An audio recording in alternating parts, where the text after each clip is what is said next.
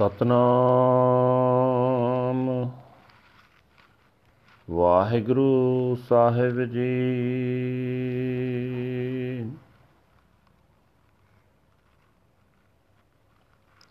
ਤਨਾਸਰੀ ਮਹੱਲਾ ਪੰਜਵਾ। ਮੇਰਾ ਲਾਗੋ RAM ਸਿਉ ਹੇਤ। ਸਤਗੁਰ ਮੇਰਾ ਸਦਾ ਸਹਾਈ। ਜਿਨ ਦੁਖ ਕਾ ਕਾਟਿਆ ਕੇਤ। ਮੇਰਾ ਲਾਗੋ RAM ਸਿਉ ਹੇਤ। ਸਤਗੁਰ ਮੇਰਾ ਸਦਾ ਸਹਾਈ। ਜਿਨ ਦੁਖ ਕਾ ਕਾਟਿਆ ਕੇਤ ਰਹਾਉ, ਹਾਥ ਦੇ ਰਾਖਿਓ ਆਪਣਾ ਕਰ। ਬਿਰਥਾ ਸਗਲ ਮਿਟਾਈ, ਨਿੰਦਕ ਕੇ ਮੁਖ ਕਾਲੇ ਕੀਏ।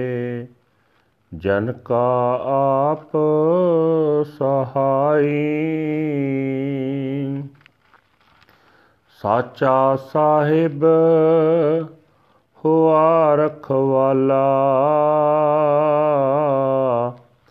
ਰਾਖ ਲੀਏ ਕੰਠ ਲਾਏ।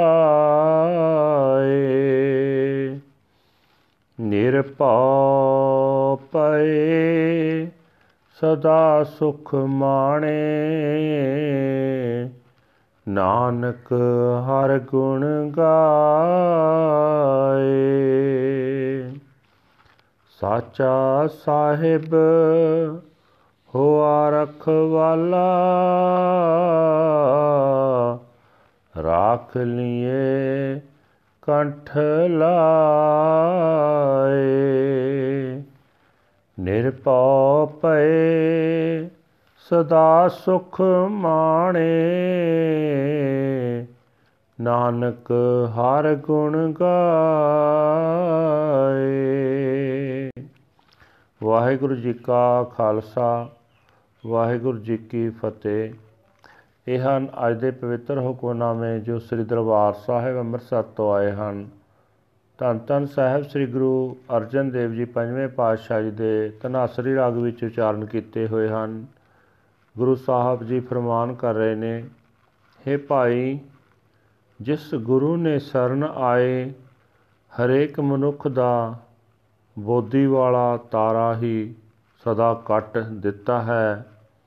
ਜਿਹੜਾ ਗੁਰੂ ਹਰੇਕ ਸ਼ਰਨ ਆਏ ਮਨੁੱਖ ਦੇ ਦੁੱਖਾਂ ਦੀ ਜੜ ਹੀ ਕੱਟ ਦਿੰਦਾ ਹੈ ਉਹ ਗੁਰੂ ਮੇਰਾ ਵੀ ਸਦਾ ਲਈ ਮਦਦਗਾਰ ਬਣ ਗਿਆ ਹੈ ਤੇ ਉਸ ਦੀ ਕਿਰਪਾ ਨਾਲ ਮੇਰਾ ਪਰਮਾਤਮਾ ਨਾਲ ਪਿਆਰ ਬਣ ਗਿਆ ਹੈ।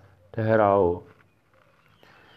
हे ਭਾਈ, ਉਹ ਪਰਮਾਤਮਾ ਆਪਣੇ ਸੇਵਕਾਂ ਨੂੰ ਆਪਣੇ ਹੱਥ ਦੇ ਕੇ ਦੁੱਖਾਂ ਤੋਂ ਬਚਾਉਂਦਾ ਹੈ। ਸੇਵਕਾਂ ਨੂੰ ਆਪਣੇ ਬਣਾ ਕੇ ਉਹਨਾਂ ਦਾ ਸਾਰਾ ਦੁੱਖ, ਦਰਦ ਮਿਟਾ ਦਿੰਦਾ ਹੈ। ਪਰਮਾਤਮਾ ਆਪਣੇ ਸੇਵਕਾਂ ਦਾ ਆਪ ਮਦਦਗਾਰ ਬਣਦਾ ਹੈ ਤੇ ਉਹਨਾਂ ਦੀ ਨਿੰਦਾ ਕਰਨ ਵਾਲਿਆਂ ਦੇ ਮੂੰਹ ਕਾਲੇ ਕਰਦਾ ਹੈ। हे ਨਾਨਕ, ਸਦਾ ਕਾਇਮ ਰਹਿਣ ਵਾਲਾ ਮਾਲਕ ਆਪਣੇ ਸੇਵਕਾਂ ਦਾ ਆਪ ਰਾਖਾ ਬਣਦਾ ਹੈ। ਉਹਨਾਂ ਨੂੰ ਆਪਣੇ ਗਲ ਨਾਲ ਲਾ ਕੇ ਰੱਖਦਾ ਹੈ। ਪਰਮਾਤਮਾ ਦੇ ਸੇਵਕ, ਪਰਮਾਤਮਾ ਦੇ ਗੁਣ ਗਾ ਗਾ ਕੇ ਤੇ ਸਦਾ ਆਤਮਿਕ ਆਨੰਦ ਮਾਣ ਕੇ ਦੁੱਖਾਂ ਕਲੇਸ਼ਾਂ ਵੱਲੋਂ ਨਿਡਰ ਹੋ ਜਾਂਦੇ ਹਨ। ਵਾਹਿਗੁਰੂ ਜੀ ਕਾ ਖਾਲਸਾ, ਵਾਹਿਗੁਰੂ ਜੀ ਕੀ ਫਤਿਹ।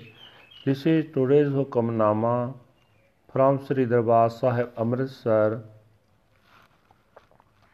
uttered by our Guru Arjan Dev Ji under Tanasri Raga, Tanasri fifth Mahal. I have fallen in love with the Lord. My true Guru is always my help and support. He has torn down the banner of pain. Pause. Giving me his hand, he has protected me as his own and removed all my troubles. He has blackened the faces of the slanderers, and he himself has become the help and support of his humble servant. The true good Lord and Master has become my Savior, hugging me close in his embrace. He has saved me. Nanak has become fearless and he enjoys eternal peace, singing the glorious praises of the Lord. Waheguru ji ਕਾ ਖਾਲਸਾ ਵਾਹਿਗੁਰੂ ਜੀ ਕੀ ਫਤਿਹ